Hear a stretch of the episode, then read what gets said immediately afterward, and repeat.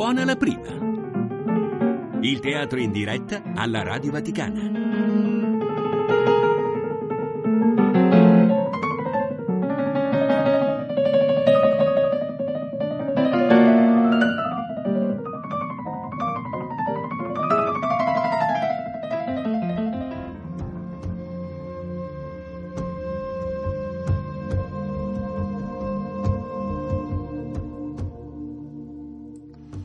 Raffaella Castelli interpreta degli inserti tratti dal libro La ragazza del mare, dalla Nigeria a Lampedusa, storia vera di un viaggio per la vita, di Loveth Kinsley, PM Editore.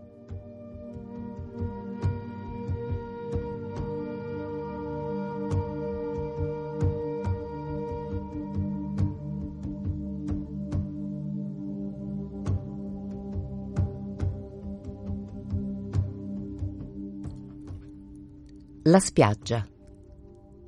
Non posso farlo. Non ne sono capace. Sono sicura che morirò.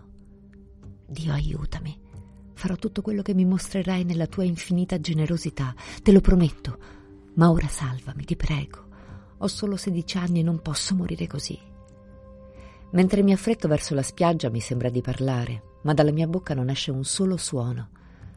La notte ha poche stelle, il mare, scuro e minaccioso, mi fa sentire persa, come se per me non ci fosse più alcuna speranza. La distesa infinita d'acqua sembra un essere mostruoso con cento teste e mille braccia pronte a inghiottirmi, ad afferrarmi e trascinarmi verso il fondo. Una creatura maligna come quelle delle favole che a volte si raccontano ai bambini per costringerli a fare i bravi e non mettersi nei guai.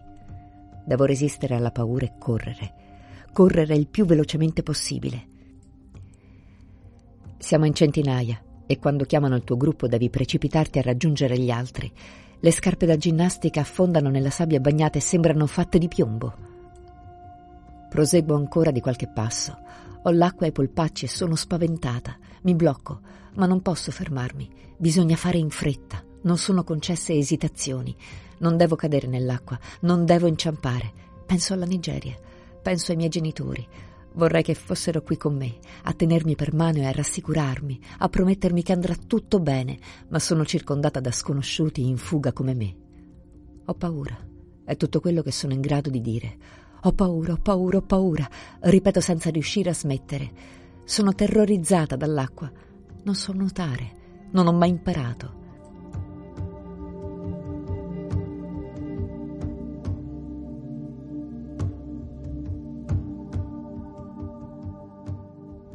Appena mi avvicinerò al gommone le onde mi soffocheranno. Non riuscirò più a respirare, non potrò salire a bordo. Andrà così.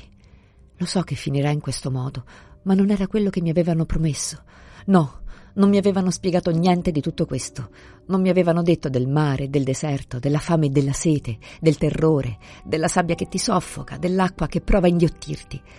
Vorrei riuscire a piangere, ma sono sfinita e la sete di questi giorni ha asciugato ogni lacrima ha asciugato le lacrime di tutti. La ragazza davanti a me sente che mi lamento, intuisce la mia paura. Si gira a guardarmi e mi fa cenno con una mano di sbrigarmi. Mi dice di attaccarmi al suo vestito, di chiudere gli occhi e scacciare i cattivi pensieri. Pensa che siano le immagini di un film, aggiunge, e vedrai che passerà tutto in fretta come in un sogno. Mi attacco al suo vestito come se da quel pezzo di stoffa dipendesse la mia vita. Dio, aiutami. Non pensavo di dover affrontare il mare. Non posso morire così, di notte, in un posto che non so neanche che nome abbia, circondata da donne e uomini disperati quanto me. Mamma, dove sei?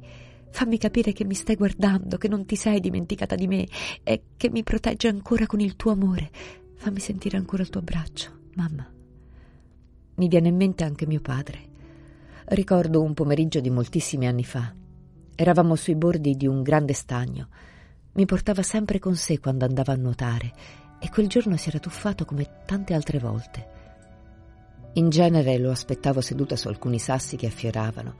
Muovevo lentamente le gambe immerse nell'acqua, guardavo gli insetti o il riflesso della luce sulla superficie dello stagno. A volte giocavo con un legnetto, spesso canticchiavo. Avevo nove anni e come ora non sapevo nuotare.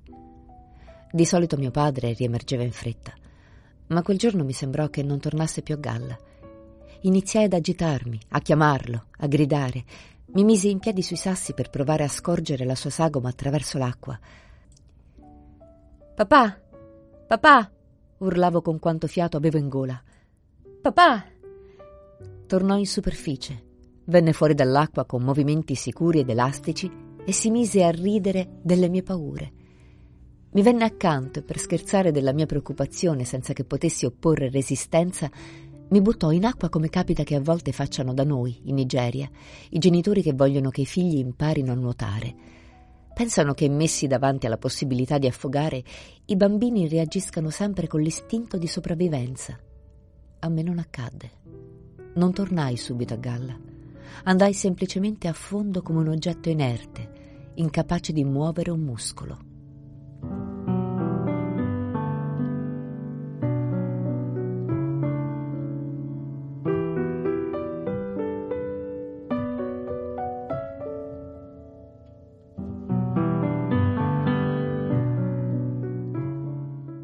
Ricordo la sensazione di soffocamento, l'opacità dell'acqua davanti agli occhi.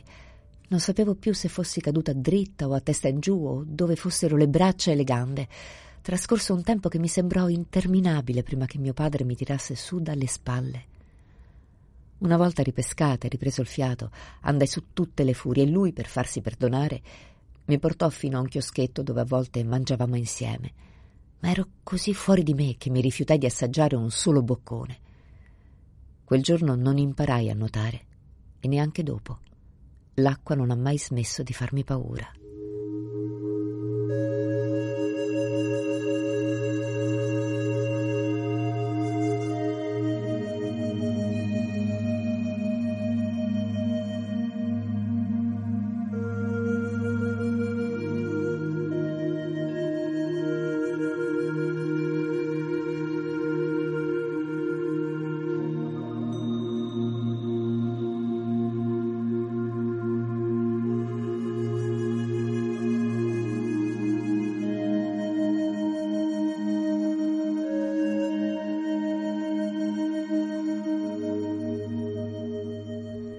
Gli tenni il broncio per quasi una settimana.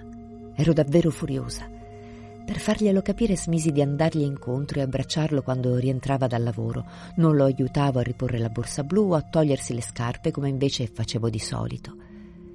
Intorno all'ora del suo rientro, sbirciavo dalla finestra per vedere se stesse tornando e quando entrava in casa mi facevo trovare davanti alla tv seria e immobile, come una statua. Non mi bastava che mi avesse chiesto scusa. Pensavo che avesse fatto una cosa davvero stupida e molto pericolosa. Dovevo smaltire la rabbia. Poi, un po' alla volta, tornai a essere la sua principessa. Quando mi chiamava così, mi sentivo la bambina più speciale e fortunata della Nigeria, anzi del mondo intero. Forse papà, quel giorno in cui mi hai buttata in acqua, intuivi qualcosa che non sapevo. Pensavi che un giorno nuotare mi sarebbe servito e che avrebbe potuto salvarmi la vita. Credevi che avrebbe evitato che corressi pericoli nel mio viaggio in mare? So che non potevi immaginare, papà, che a 16 anni sarei partita senza dirti niente. Ma vengono in testa pensieri strani quando sei sicura di morire e non sai quanto ora ti vorrei qui con me per proteggermi e portarmi al sicuro. Mangerei senza fiatare tutto quello che compri per me, non solo perché sono giorni che non tocco un pezzo di pane, ma perché si tratta di una tua gentilezza di uno dei tanti modi in cui mi mostri il tuo amore, perché sono ancora la tua principessa. È vero, papà, che sono ancora la tua principessa? Non sento i miei fratelli da settimane. Sicuramente penseranno che sia successo qualcosa di grave. Probabilmente si chiedono se sono morta e se mi rivedranno ancora. Potrei essere una delle tante ragazze che scompaiono e nessuno rivede più quelle di cui si parla in televisione durante programmi interminabili, e il primo pensiero va al dolore e alla paura delle famiglie. Ora loro sono una di quelle famiglie e io, la ragazza che potrebbe essere morta. Durante tutto il viaggio mi sono chiesta come fare a tornare a casa, ma non saprei a chi affidarmi per compiere il percorso a ritroso verso la Nigeria in questo momento non ho alcun controllo sulla mia vita e ho imparato a non fidarmi di nessuno. Se devo essere onesta, dopo tutti i chilometri percorsi fin qui, fino a questa spiaggia dove sto per salire su un gommone che non so se potrà ospitarci tutti. Non sono sicura di essere ancora viva o che sia tutto vero. Ma se fosse solo un brutto sogno, mi sarei svegliata da un pezzo. L'immagine del viso di mio padre sfuma nel cielo, viene cancellata dalla confusione di centinaia di gambe che agitano la superficie dell'acqua. Voglio tornare indietro, dico con un filo di voce alla donna che si è girata a guardarmi. Da qui non si torna indietro, sister. Voglio tornare a casa. Troppo tardi. Se non sali sul gommone ti ammazzano come un animale malato che non serve più a nessuno. Diventi cibo per pesci. E ora muoviti, o ci mettiamo nei guai. Mentre mi avvicino al gommone, sento il rumore del motore che si accende e il fruscio delle onde che si infrangono contro l'imbarcazione. Alcuni sono già a bordo. Mi aggrappo a una delle corde esterne di sicurezza cercando di trovare un po' di equilibrio. Riesco a salire. Guardo le altre persone sedute. I loro occhi parlano di stanchezza e angoscia, uomini e donne che hanno lasciato tutto alle spalle. Siamo diversi per cultura e provenienza, ma qui, in mezzo al mare, siamo uniti dalle stesse paure e dalla speranza che il futuro ci possa riservare un po' di felicità.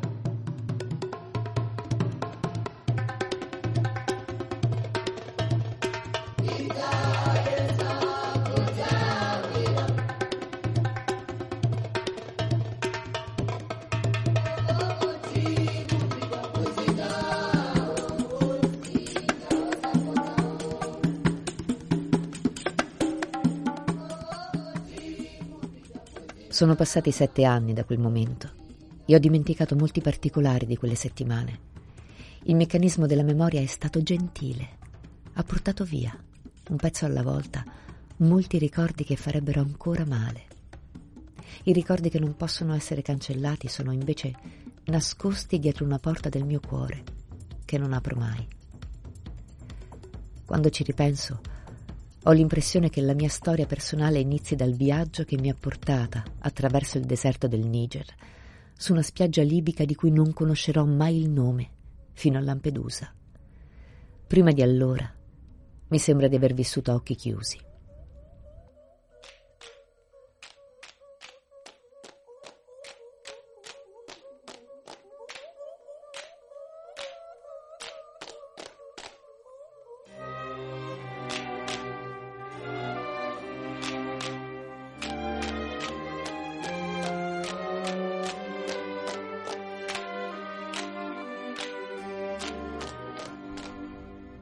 Tornando con la mente a quei giorni, mi sforzo di riconoscere la ragazzina a cui, con l'inganno, era stato promesso un futuro migliore, anche se mi rendo conto che oggi siamo due persone completamente diverse. Ho imparato a prendermi cura di lei. Le sto insegnando ad avere di nuovo fiducia nella vita e nelle persone. Non è un percorso semplice, ma sento che ci sto riuscendo. So che il peggio è passato.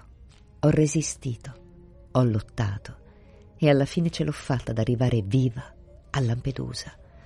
Ma so anche che la paura, la solitudine e la sensazione di morte di quel viaggio saranno impossibili da dimenticare. Una terra amata e odiata.